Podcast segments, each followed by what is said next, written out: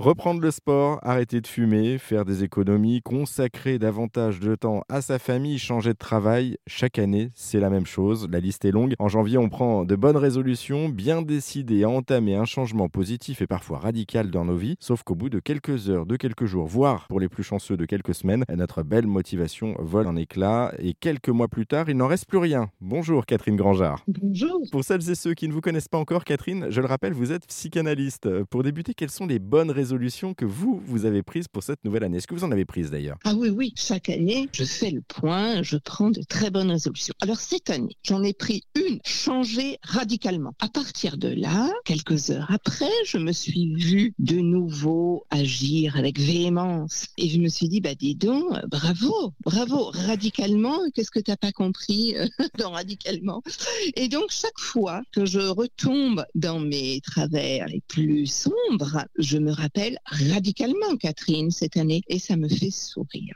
Alors, pourquoi je prends de bonnes résolutions intenables? Eh bien, c'est parce que ça me sert un peu de mettre étalon. Et même si je sais fort bien que ce n'est pas du tout quelque chose qui sera respecté à la lettre, c'est quelque chose qui m'aide un peu comme une béquille, vous voyez, pour moins boiter. Or, pour beaucoup de personnes imparfaites comme moi, nous avons besoin, grâce aux résolutions ou grâce grâce à un point d'étape qui peut se produire aussi bien en début d'année que n'importe quand d'ailleurs, de se confronter un peu avec ce qui ne nous plaît pas chez nous ou ce qui nous plaît mais qu'on devrait développer. Moi je trouve ça pas si mal, mais encore une fois ça dépend. Si on trouve que c'est une solution, une résolution solution pour améliorer deux trois trucs, ou bien si c'est une injonction sociale, tu vois, tu fais pas assez de sport, et cetera, et cetera, tu devrais, machin, ok. Quel cas, tant que vous n'en avez pas envie, euh, laissez tomber. Hein. Oui, c'est, c'est deux choses en fait à, à mettre dans la balance, on est d'accord. C'est soit euh, le côté solution, soit le côté injonction. Euh, c'est justement tout le problème. C'est pour ça qu'on continue à prendre de bonnes résolutions euh, en début d'année. C'est à cause de ces deux choses-là. Sans doute.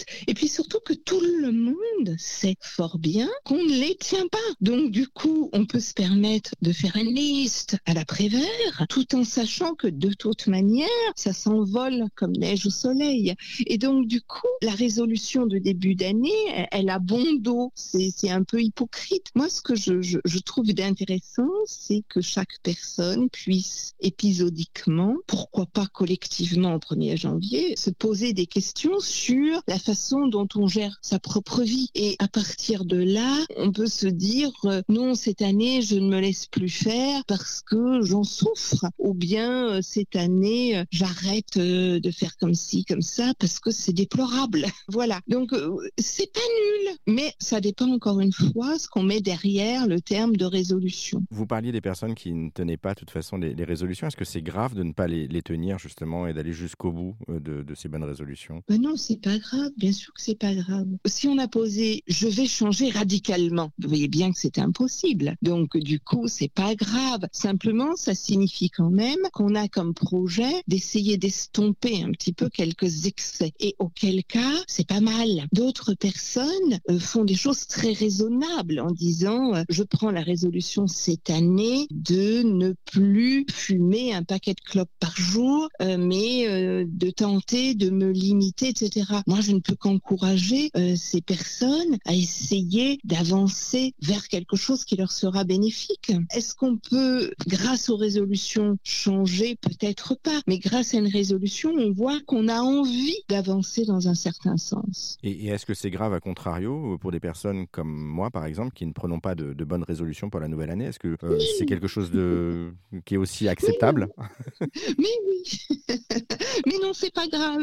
Mais oui, c'est acceptable. Ça me rassure. Euh, il n'y a aucune raison d'être dans une injonction qui serait les bonnes résolutions. Mais si on a envie, de temps en temps, de se dire « je vais tenter de modifier telle attitude », ça peut s'appeler résolution. Mais ça peut ne pas s'appeler résolution parce qu'il y a des gens qui ont horreur des résolutions et auquel cas, pourquoi, grand Dieu, ces personnes se plieraient au devoir sacré de poser des résolutions à n'importe quelle date d'ailleurs. Vous voyez, ça, ça n'a pas de sens. Le fait que vous n'ayez pas envie, bah vous ne le faites pas et portez-vous bien. Merci, c'est gentil. Bon, en tout cas, ça reste personnel si je comprends bien. En tout cas, euh, je voulais qu'on revienne également, Catherine, sur, euh, bah, c'est peut-être une, aussi une bonne résolution quelque part, sur ce mouvement qui s'est déroulé tout au long du mois de janvier. janvier. Le Dry January, le, le mois sans alcool, c'est un peu aussi dans la lignée des bonnes résolutions à tenir en, en début d'année. Vous en pensez quoi de, de oui, ça? Oui, moi je suis pour. Je suis vraiment extrêmement pour. Quelque chose qui permet de mesurer sa consommation d'alcool et est-ce que je suis capable, après certains excès probables euh, des fêtes de fin d'année, est-ce que je suis capable de renoncer temporairement ou pour plus longtemps à toute consommation d'alcool? Est-ce que je suis capable d'envisager une fête, une réception sans une goutte d'alcool? Moi, ça me plaît beaucoup. Et ça permet à beaucoup de personnes qui, qui sont parmi mes patients euh, de, de voir que c'est pas si simple, de voir que il y a une association d'idées entre alcool et fête, euh, entre alcool et chaque soir je, je me détends. Donc voilà, moi j'aime beaucoup ces moments où on remet les pendules à zéro. J'aime bien ça. Après euh, le Dry January, ce qui est pas mal, c'est que c'est un mouvement. C'est-à-dire que si on a du mal au bout de cinq jours euh, ou douze jours, enfin, qu'importe, on se dit non mais plus que les autres ils y arrivent, moi aussi je vais faire un, un petit effort. Et donc ça aide à tenir lorsqu'on a une tentation. Après euh, c'est pas non plus la panacée, mais il y a plein d'études qui prouvent que les gens qui ont tenu tout le mois de janvier, eh bien six mois après ont une consommation plus modérée d'alcool. Or l'alcool ça fait quand même des dégâts considérables. Alors que les gens aiment bien Euh, prendre euh, des verres, et cetera. Pourquoi pas?